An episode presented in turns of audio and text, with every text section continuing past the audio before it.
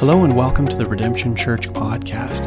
We're a church in Newmarket, Ontario, Canada that exists to glorify God through the fulfillment of the Great Commission in the spirit of the Great Commandment. Thanks for joining us today.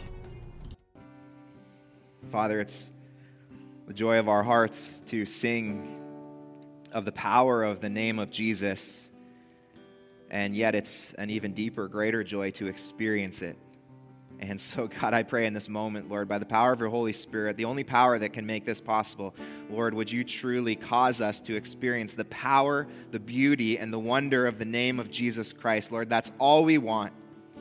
God, cut out the fluff, cut out the distraction. God, give us Jesus. Trusting, Lord, that when we see him in the fullness of his blazing glory, our lives will be changed forever. And so, God, I pray in this place you would find hearts that are humbled in your presence ready to hear from you, ready to experience the life change that happens when we meet you where you are in your presence, Lord. Thank you for this time. Bless it, we pray, Lord. We pray this in the name of your Son. Amen. Amen. You guys can take a seat. Thank you, John, for leading us in such a wonderful time of worship. If you have uh, your copy of God's Word, and I hope that you do, you can open it up to Genesis chapter 40, uh, 44. We're going to be working through Genesis 44 and 45, and you're going to look around, you're going to see a lot of people with their uh, Word of God open, and that's because we believe that this truly is God's Word. That God has written a book, God has spoken, and if we are able to hear what he has to say in his word, we're able to really like, it's, it's like having a conversation with God himself. And I don't know about you, but if I were to show up to this church and to see this random guy preaching, I would want to know that he's giving me God's word. I don't care what he has to say if he has God's word. And so we always preach from God's word. And this morning we find ourselves in Genesis chapter 44. And over the last several weeks, as we've walked through Genesis and specifically seen the life of Joseph, what we've seen is, is God in relentless pursuit of his people. That's who God is. God as a God is a God who is relentlessly in pursuit of you. If you are his chosen child, he will not stop until he has you. And we've seen that happening in the chosen family of God. We've seen it with Joseph, where God revealed to Joseph that he would be the one through whom the blessings that he, God had planned to pour through Abraham, it would be Joseph that those blessings would pour through. And despite Joseph being sold into slavery, despite Joseph being imprisoned, what we've seen is God deliver Joseph to himself. That all that time, God was walking with Joseph, and yet, in saving Joseph and redeeming Joseph's life, God was not finished because God was after the hearts of Joseph's brothers. And so, God sent a worldwide famine. And as suffering often does in our lives, this famine squeezed the brothers of Joseph and pressured them to look for life, to look for salvation, to go back to Egypt. And last week we read of the brothers running into Joseph, not knowing that this was the very brother that they had sold into slavery years ago. And what we're going to read of this morning as we walk through these two chapters together is really a story of restoration. Where this family is reunited. This, this family finds reconciliation. It's beautiful, gospel dripping reconciliation. And what we're going to see this morning is that this restoration that happens in this family, this, this reconciliation between Joseph and his brothers, and ultimately between the brothers of Joseph and God, it's a reconciliation that comes through repentance. It comes through the repentance of Judah and his brothers. Now, this is really important for you. It's really important for you and I.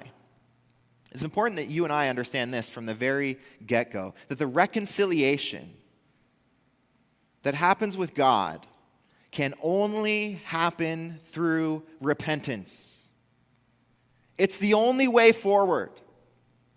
You cannot meet with God as much as you came this morning and you want to encounter God's presence, you want to experience God, you want to meet with God. You cannot do it apart from repentance. Repentance is the pathway into God's presence.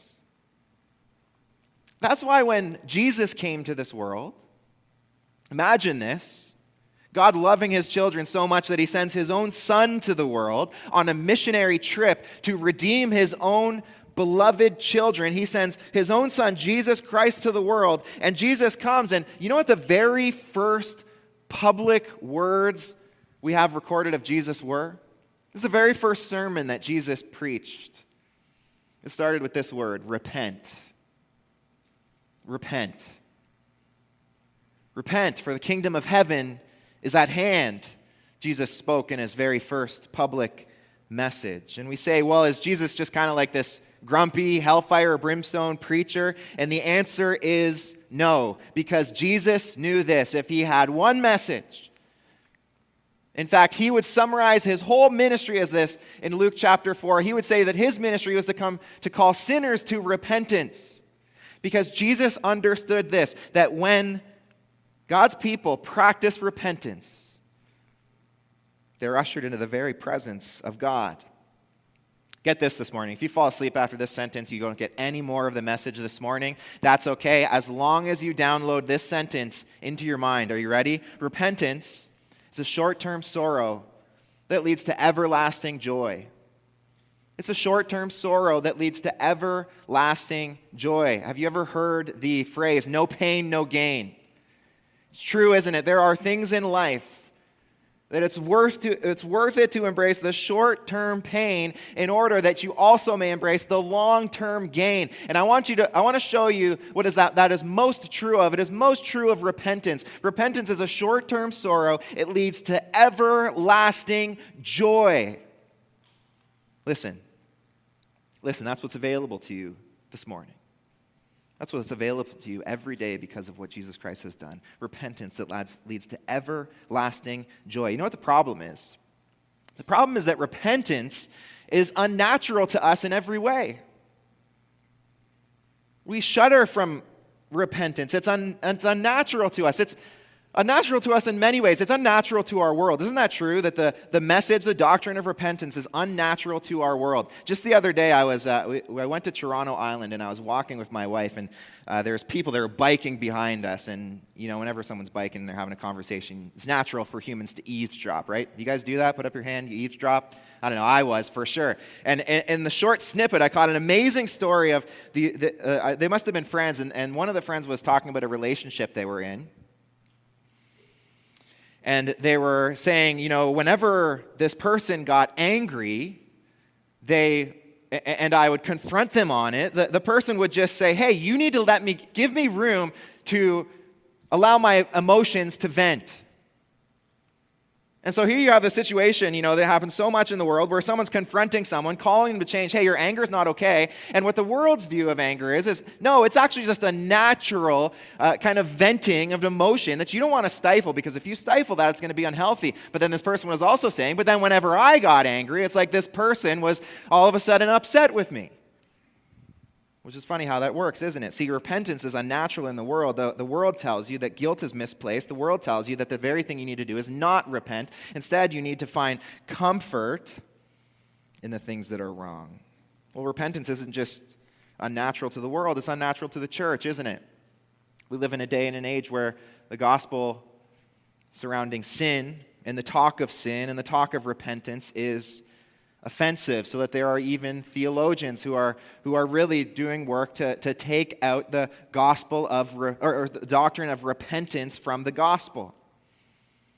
And we live in a day and age where the so called church growth experts say that in order to grow the church, the thing you need to do is not talk about sin. Talk about the benefits, talk about the blessings, but never talk about sin.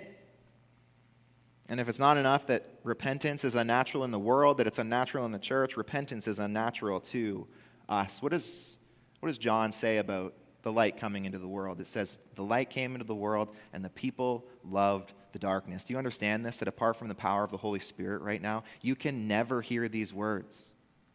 Apart from the Holy Spirit working in you, you will never be convicted this morning that repentance is the path to life. You will leave this place completely unchanged because the Spirit needs to work. And yet, if you find repentance this morning, if even in this moment you were to pray this prayer, God, God, show me. God, soften the heart, the, the soil of my heart, that I might hear this word, then, then what you find is that p- repentance is the path to re- restoration, to reconciliation. Isn't that interesting? Repentance is the path to reconciliation. Our world says condemnation. Our world says don't talk about repentance. It's too hard, too much sorrow, too much condemnation. The gospel says liberation. The gospel says reconciliation. Well, then, before we talk about repentance, it's probably good to define it. What is repentance? Well, the easiest way that you could define repentance is, is that it's a turning from sin. Repentance is when you're walking one direction and you're confronted with something that you are doing wrong before the Lord. This is what Jesus is talking about when he says repent, right? He says, Repent, for the kingdom of heaven is, is at hand. And so here you are walking. I'm walking in the kingdom of Myles walking in the kingdom of earth. I'm walking my own way, and all of a sudden I, I hit a wall where I realize I am doing something that is counter to the kingdom of heaven. And repentance is that action of acknowledging that, experiencing the sorrow of the way that you've been walking for so long, and then turning and walking the other way. That's why Jesus says, Repent, the kingdom of, his, uh, of heaven is at hand. What he's saying is, is instead of walking according to the kingdom of earth, instead of walking according to the kingdom of your own life, repent and walk in the kingdom of heaven. This is what repentance is. Very simply, repentance is turning from sin to God, it's experiencing gospel driven change. And so, then this morning in Genesis 44 and 45, I want to talk to you about the motivation of repentance, the work of repentance and the reward of repentance. Let's start with the motivation of repentance. Now, remember the context of Genesis 44.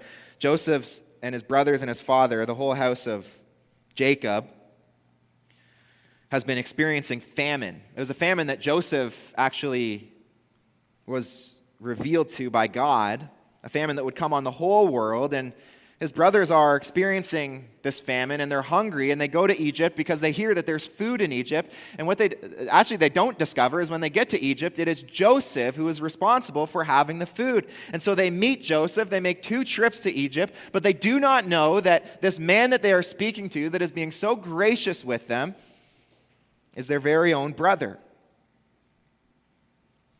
And now after their second meeting in Egypt, after having a feast with Joseph, his brothers are going back home. And look what it says in verses 1 to 5 of chapter 44. Read along with me. If you don't have a copy of God's word, maybe share with someone beside you or pull it out on your phone. It says this Then he commanded the steward of his house Fill the men's sack with food, as much as they can carry, and put each man's money in the mouth of his sack.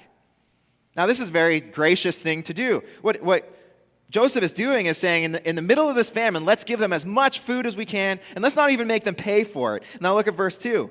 And put my cup, the silver cup, in the mouth of the sack of the youngest with his money for the grain. And he did as Joseph told him. See, what Joseph's doing here is setting up his brothers. Joseph is setting up his brothers. Joseph's already had them in, a, in sort of a test.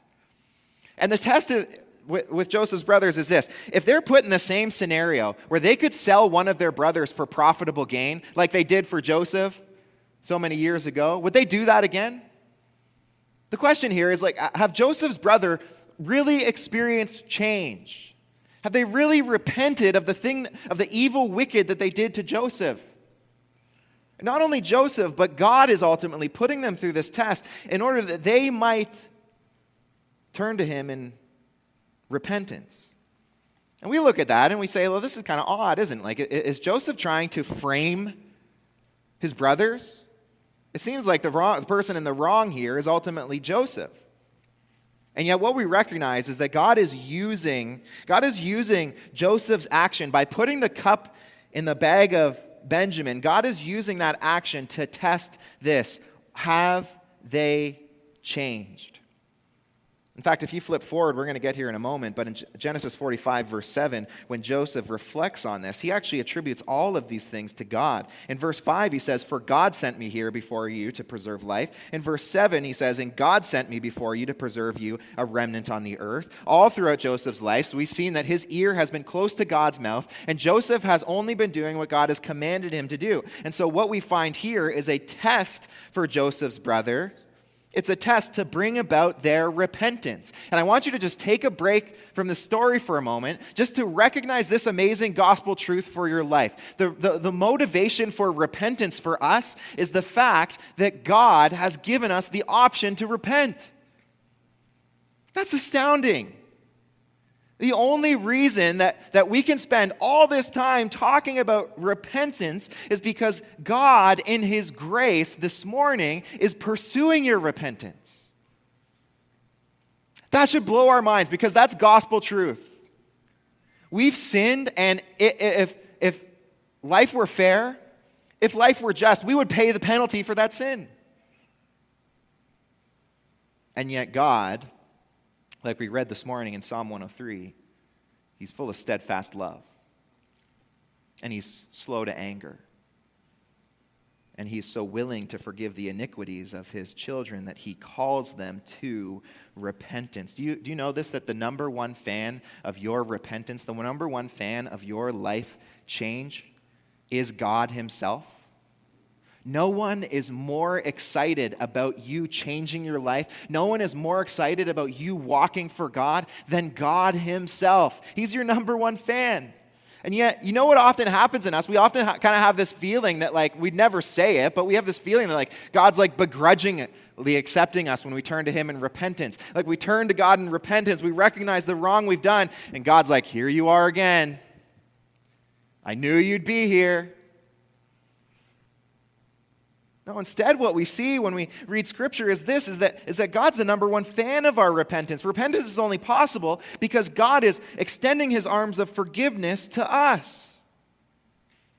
You think about the prodigal son. How, how does the father accept the prodigal son? You remember that story of the wayward son who took the father's riches and splurged it all on partying and drinking and was a great dishonor to his father? And what happens when he returns home? Well, the father, he hikes up his robe and he runs through the market. It's an embarrassment to himself. And he hugs his son, embraces him. He makes a feast for his son. No one supports this son more than the father. And so it is with you. No one is more supportive of your repentance than God Himself. And so my question is this why do, why do we believe that we're on our own in, in the journey of repentance? That like it's as though like God doesn't really care about helping us, like He's not really going to change us. God longs for our repentance. That's why He offers it. You, you ever met a parent who, of maybe this has been your experience? They have a wayward son or daughter, like this, this son or daughter has just gone off the rails. Their life is a complete mess. Maybe that this is a Christian family and they've abandoned the faith. And this person's not following the Lord and living a horrible life. And, and what, what is the desire of that parent? Isn't the desire that that child would turn back to them, that they would come back home? That the prodigal would return, that the wayward son would come back to the, familiarity of home. So much more is it with God. He desires our repentance, He makes it possible. Well, in verse 4, then, we read the servant then confronting the brothers.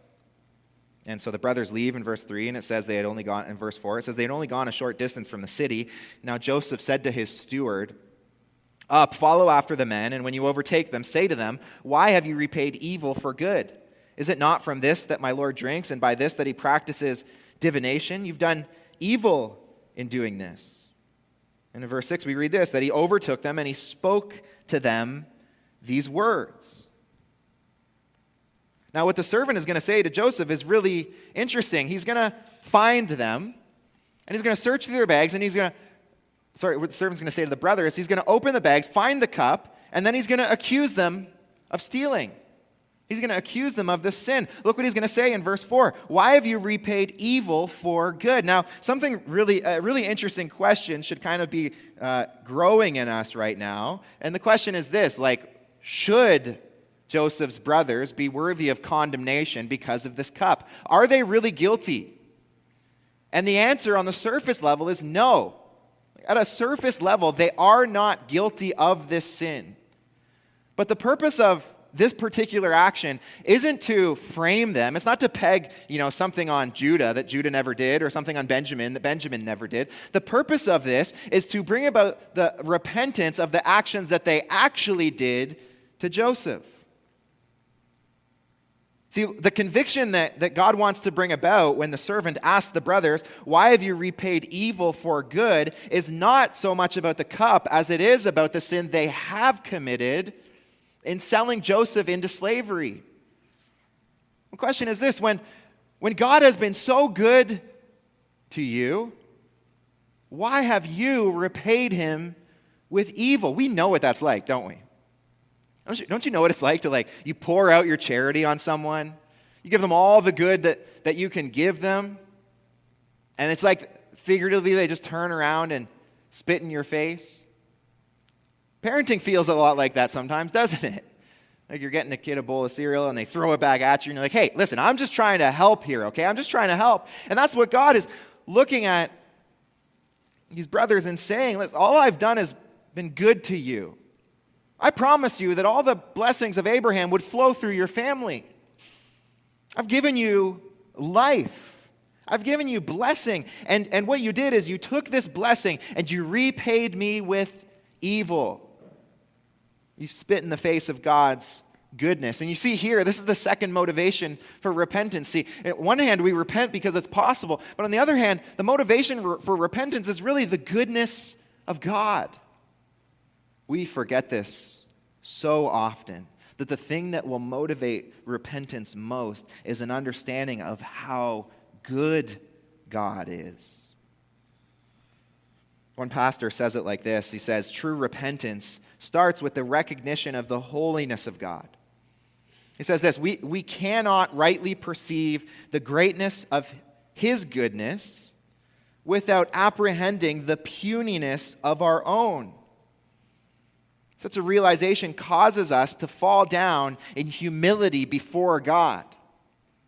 And you know the reason that, that so many of us have, have had so much false repentance in our life, so many of us have tried to turn away from sin, but we haven't really been able to? It's because so many of us don't have the goodness of God deeply rooted into our hearts. We just don't really believe that God is all that great.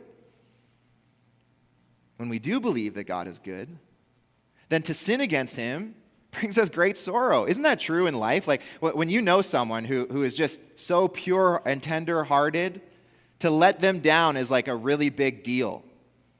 And in light of this, I want to tell you about a lady that was in my life in Bible college called, her name was Myrtle. Myrtle was a Jamaican lady, and, and she was the cafeteria cook. I went to a small Bible college and seminary, and so there was only one cook, and she was the sweetest, old lady. She would make all the food. Like it was way too much for her to do. She'd do lunch and dinner every day for all of these students, and it was way too much work for her to do. Now, I wouldn't use the cafeteria, but I'd constantly run into Myrtle because uh, I survived on peanut butter and jam sandwiches in Bible college. In fact, one time I saw a meme and the meme was like making fun of a person who was in front of the row of whoever made this meme. And it was saying, This person makes a peanut butter jam sandwich in the middle of class every week. And it had been upvoted. Everyone was laughing. And I was like, That's literally, that, that's me. That's what I do every day. I'd go to school with a bag of bread and, and a jar of peanut butter and a jar of jam. And that's how I survived breakfast, lunch, and dinner peanut butter and jam. At the time, I worked at Cora's and you got free toast. And so I'd make peanut butter and jam there. It's just how I survived. Now, that has nothing to do with the story. I don't know why I talked so much about peanut butter and jam, but here we are with Myrtle. I would go into the kitchen and make my amazing peanut butter and jam sandwich. If you want any tips on the best way to make it, there are better ways and worse ways. I can give you those after the service. I would make my peanut butter and jam sandwich. I was not eating any of Myrtle's food, but there was something that happened when you walked into Myrtle's room. If she had a giant bowl of unpeeled potatoes, no matter who you were, you were peeling those potatoes.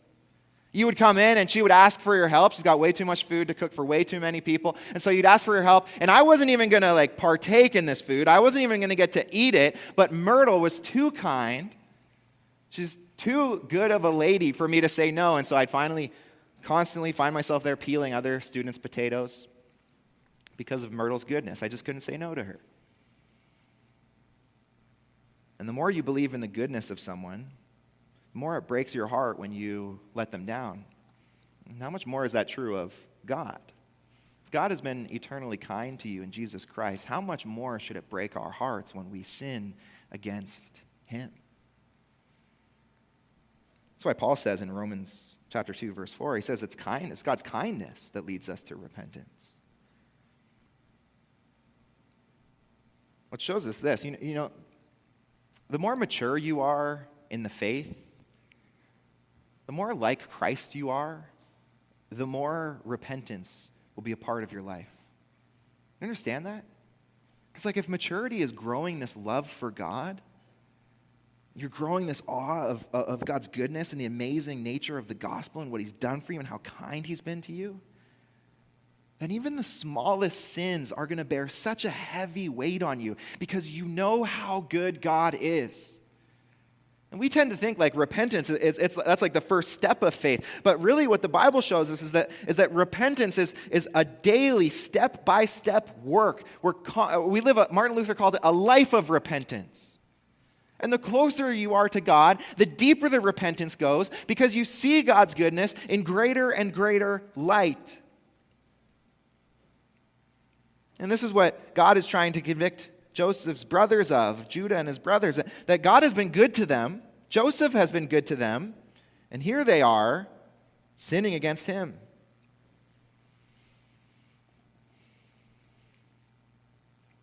And so in 7 to 8, look what happens when the servant confronts, sorry, when Judah speaks to the servant after being spoken these words. The brothers, they say, Why, why does my Lord speak such words as these? Far be it from your servants to do such a thing. Behold, the money that we found in the mouths of our sacks we brought back to you from the land of Canaan. How then could we steal gold or silver from your Lord's house? And look at how they respond in verse 9. It's very intense. Whichever of your servants is found with it shall die. And we also will be my Lord's servants. Judah and his brothers, they, they look at this accusation and they say, hey, if that's me, listen, you, I'll, you, you can kill me. I'll put my life on the line. Like, if, if I've committed that sin, that, then my life is over.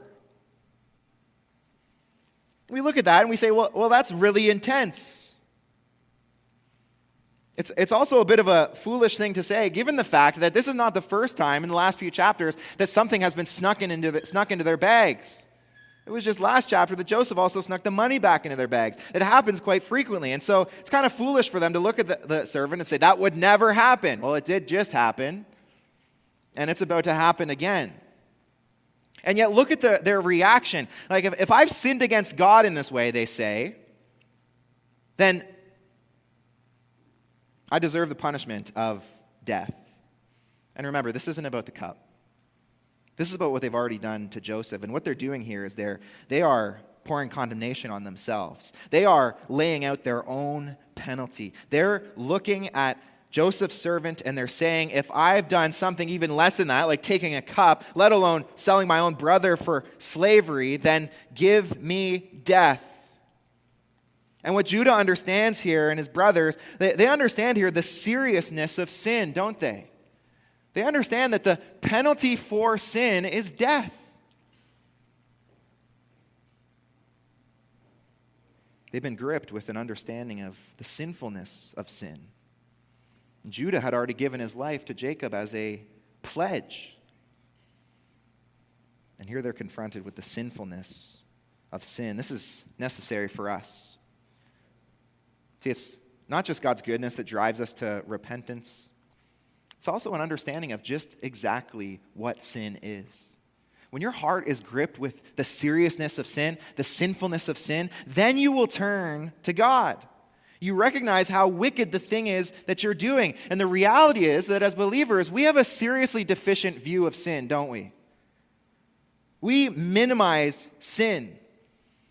In fact, as some of us think about sin, you know what we think about? Like our theology of sin is that, that sin, the, the problem with sin is that it, it robs us of joy. Or we might say that the problem with sin is that sin hurts other people. Or we think, well, the problem with sin is that, that sin lets down God. I want you to hear this this morning that, that the greatest problem with your sin is that if you are not saved, your sin is leading you to eternal damnation. Like all those things are true of sin. Sin will rob joy from you, sin will hurt others, sin will let God down. But the ultimate wrong of sin, the ultimate condemnation of sin, is that it's leading to your eternal punishment. And so, who cares about all those other things? Because of your sin, you deserve eternal death. And when we have a proper understanding of sin, we understand that eternal condemnation, it's not like God's overreacting to small sins. We understand that any sin against an infinite God is worthy of infinite punishment. This is why when Jesus preaches about sin, you know what he says? He says, if your hand and your foot causes you to sin, cut it off. Take it seriously. He says it's better to go into eternal life maimed than to be thrown with two hands or two feet into eternal fire. This is the seriousness of sin. And the reason why repentance is so lacking in so many of our lives is because the Holy Spirit hasn't hasn't convicted us about just how serious sin is. Well, that's what motivates us to repentance. That's what causes us to look for repentance in our lives. But I want you to see, secondly, what we learn about in the story, and that's the work of repentance. What does repentance take? What work do I have to do? And from here on, we see Judah really lead his brothers in the work of repentance. And the first thing I want you to recognize is that if, if we're going to participate in the work of repentance, we need to admit our own doing. There's some substructure under this point, okay? And so we're talking about the work of repentance, but I want you to understand that the first work is that you admit your wrongdoing. And so in verses 12 to 13, the servant searches the cups, the, the bags, and he finds the cup in Benjamin's sack. And so look at, at verse 14 how Judah responds. It says, When Judah and his brothers came to Joseph's house, he was still there. They fell before him to the ground. And look at six, verse 16. And Judah said, What shall we say to my Lord? What shall we speak? Or how can we clear ourselves? And listen to what he says next. This is really important. God has found out the guilt of your servants. And it's significant that he's not talking about the cup here. You know that the guilt that Judah has isn't concerning the cup because look what he says after that. He says, Behold, we are my Lord's servants, both we and he also, in whose hand the cup has been found.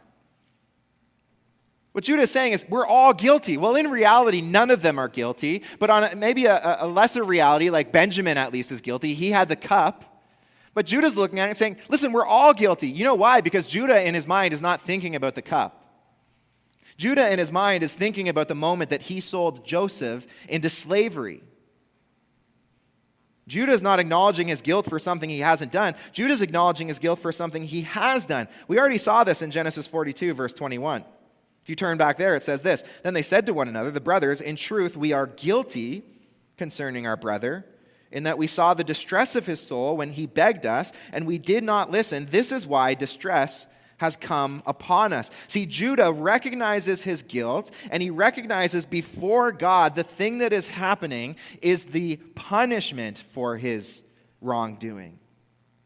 And I want you to understand that repentance in our lives, it begins here. It begins with admitting our wrongdoing. It doesn't end there.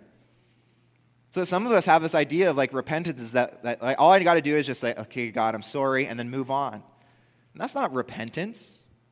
But repentance certainly begins there. There cannot be any repentance if you do not see your wrongdoing and admit that it is wrongdoing.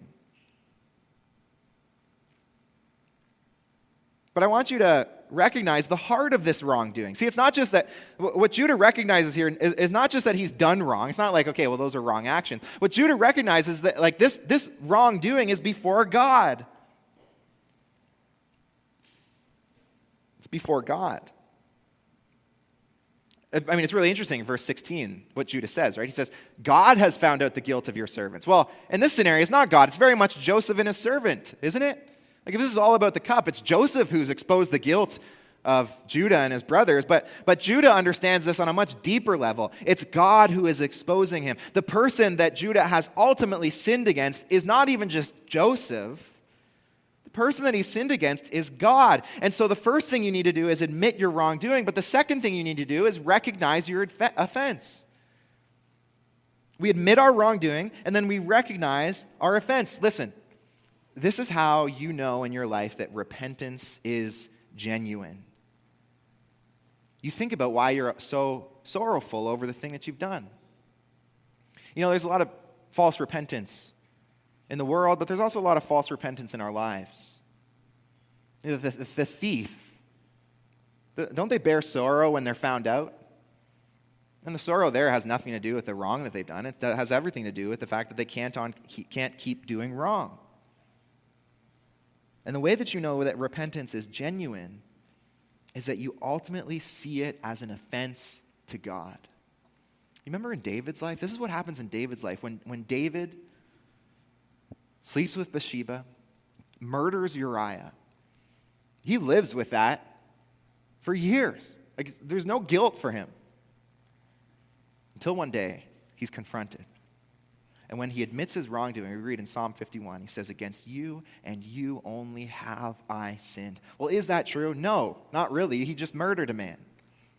Not really. Like Bathsheba's life is ruined too. It's also against them. But, but what David understands is that in comparison to who's been wronged, he has wronged God infinitely more than he has wronged any man. And so that he says, Against you and you only have I sinned. Heath Lambert writes this. I think it's so helpful. He says this Until God is your chief concern, until sinning against Him is what makes your heart break, you'll never turn the corner. Let me read that again for you. Until God is your chief concern, until sinning against Him is what makes your heart break, you will never turn the corner. You know what I hope that's doing right now? You know what that does in my life? It makes me feel like kind of helpless. You know, repentance in your life can't just be like, okay, I'm just going to do better this time. I'm just going to change my ways. Because, like, until God has taken such a big place in your heart that there's no room for all of this sinfulness and waywardness and laziness, until God has taken so much room in, in the affection of your heart, you will never turn from your wrongdoing. I read something like this. I'm reminded that I, I need God's help. I can't do this work of loving God so much that when I sin against Him, I recognize my offense against Him. I need God to do that work. And yet, what happens is often because I can't do this work, I just kind of skip, we, we just skip this step. But I want you to know that, that our repentance, it will always be false unless we see our sin truly as God sees it. Without this step, you and I, we, we can't actually change. See, what happens is, is when we're confronted with sin, you know what often we do, we have sorrow. But our sorrow, often, it's just more about the consequence than it is about the actual evil that we've done. You know, many times repentance is more just about like being found out. That, you know, like you, you got angry and that anger was so public that other people saw it, and you're not actually sorrowful, you're just kind of embarrassed. You're more worried about the consequences than, than the actual evil. And, and, and what you need to understand is that Holy Spirit given repentance is always worried about the evil. Holy Spirit given repentance is always, rather than the consequences, rather than the way that anger made your, your spouse or your kids feel, you recognize that this anger it came out of your heart. And you look at your heart and you realize that, that it's not just a symptom, it's a disease. That you're broken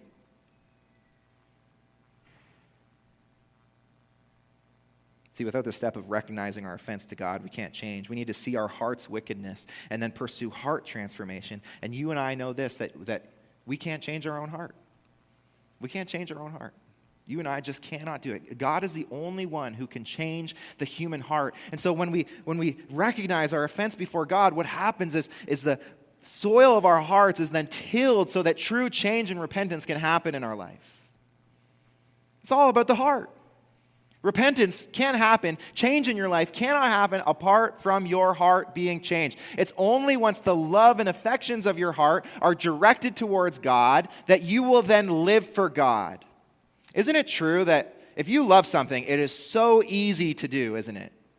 Isn't that true? Like I was talking to someone in our church this week who they love, uh, it's not knitting. Is knit, no, it is knitting. Knitting is the one with the two needles, right?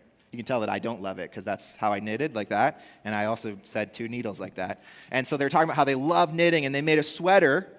And they said the sweater took them like hours and hours and days and days.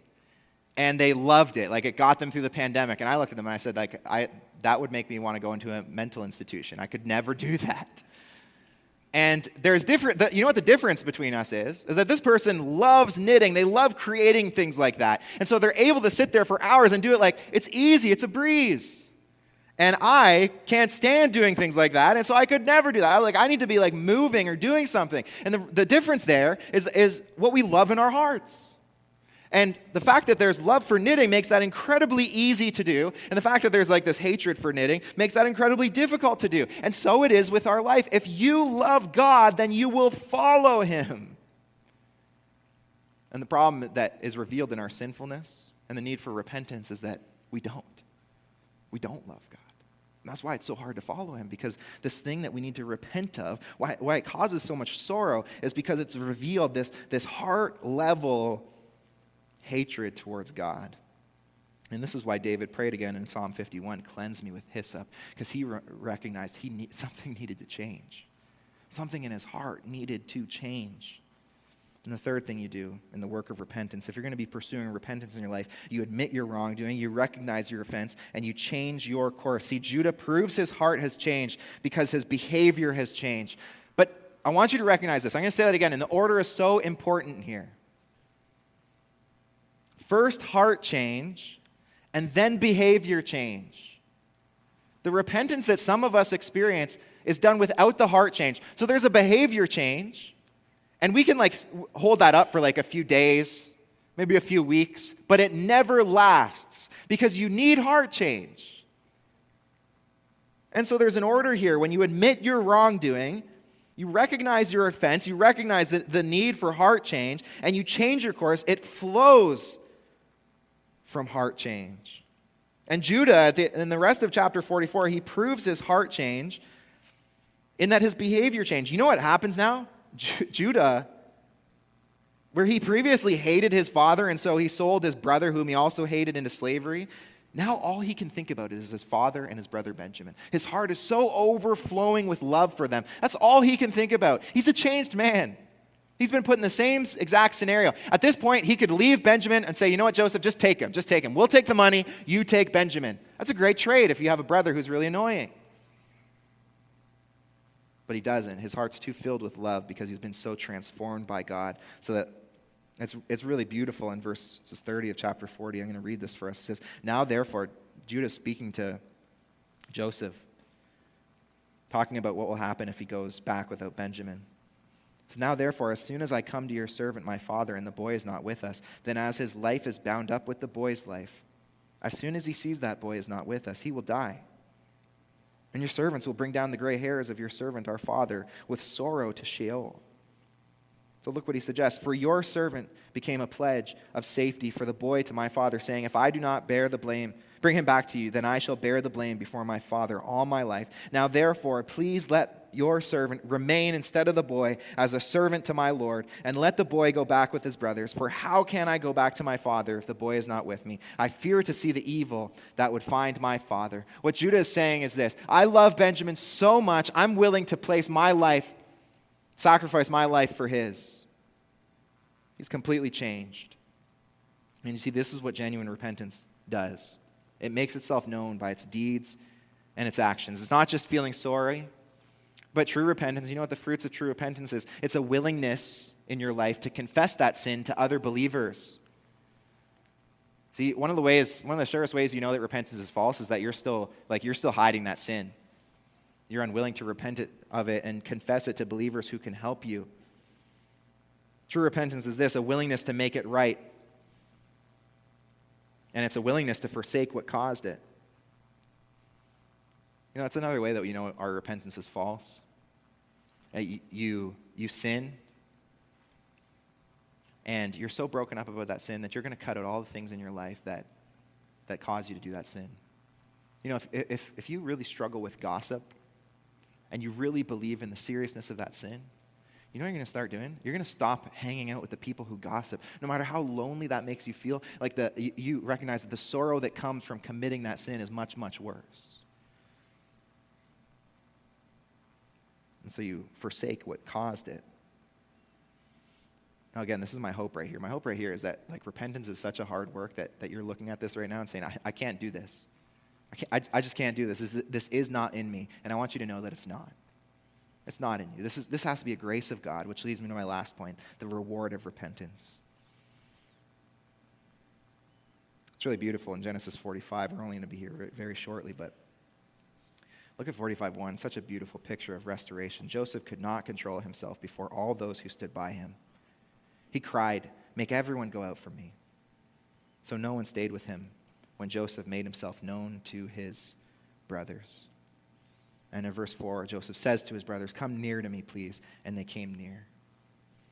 What could Joseph say in this moment? Like, can you imagine that moment? You're with these men that just, they sold you for slavery and you've lived a really horrible life because of it. You could say a lot of things. Hey, what the heck was that about?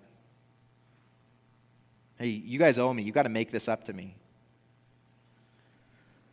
But God here, He's teaching us about the reward of our repentance. And Joseph's response to his brothers, it points to God's response to us when we repent. So that he says in verse 4, he says, I'm your brother Joseph, whom you sold into Egypt. And now do not be distressed or angry with yourselves because you sold me here. Listen to this. For God sent me before you to preserve life.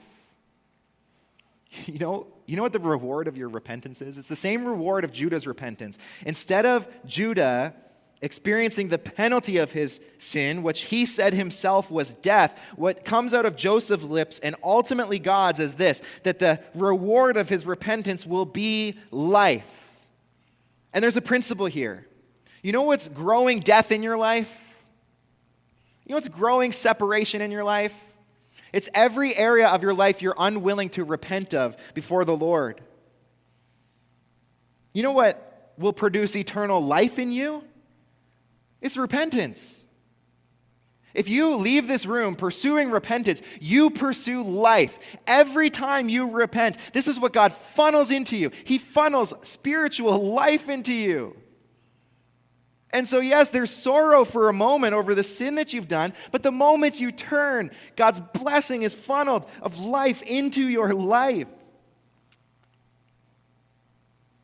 See, this is the amazing truth. If, if, right now, in this moment, unbeliever or believer, if right now in this moment you turn to God in repentance, listen, I don't know what the, what the sin is on your mind that the Holy Spirit might be convicting you of, the thing that you need to get rid of in your life. I don't know what it is, but certainly the Holy Spirit knows, and I'm sure in this time is convicting you of that very thing. And this is the reality that if you turn from that to God, you will experience not condemnation, but life. In the moment you turn, and I hope that in this moment that's what you're doing, believer or unbeliever. I hope in the moment that's what you're doing. Because to have the uh, option to repent in this moment, to be able to breathe the air of God's forbearance where He's not pouring out His wrath on you yet, is an amazing opportunity to repent. You understand this reality? There are many who lived their lives and did not repent of sin. And because of that, this is a hard reality, but it's true. They are in eternal condemnation right now. And the Bible says if they could have a millisecond of the air that you're breathing right now, where they could turn in repentance, they would do it in a heartbeat. You recognize that? Whether you walk out of this room believing or unbelieving, you will at some point in your eternity recognize the need for repentance. The question is will you recognize it too late? And right now, you're breathing the air of God's forbearance, and God is, has you in this place for whatever reason. He called you to this place, and He's having you listen to this message that, to be frank, no one wants to listen to a message about repentance, and yet He has you here for, for a reason. Because if you will lean into the hardness of repentance, if you lean into the sorrow of repentance, the reward is eternal life. Not only was the reward life, the reward is reconciliation. So then in verses 9 and 10, Joseph calls his brothers to go get his father to bring them back to Egypt so that the family can be reunited. And you understand this is what repentance is all about. Repentance is all about reconciling you to the Father. Repentance restores your relationship to God. This is what it does. This is how God has designed it. So that the moment you repent, the slate is wiped clean. You're given new life. This is that amazing day that, yeah, are any of you like that? That amazing feeling after garbage day? You know, you take out all the garbage from your home, you put it in the bin, you put it in the curb, and you watch them come. They pick up all the garbage, and it's all gone. Fresh slate. All the bins are empty to be filled once again. And so it is with our life. Repentance, it refreshes the slate. The reward of repentance, life, reconciliation. Lastly, I want you to see this blessing. Some of Pharaoh's servants, the highest power in the land, heard Joseph crying with his brothers, and the report was brought to Pharaoh. And in verse 16, it says, When Pharaoh heard of the report, in verse 17, Pharaoh says this to Joseph Say to your brothers, Do this load your beasts and go back to the land of Canaan, and take your father and your households and come to me, and I will give you the best of the land of Egypt, and you shall eat the fat of the land.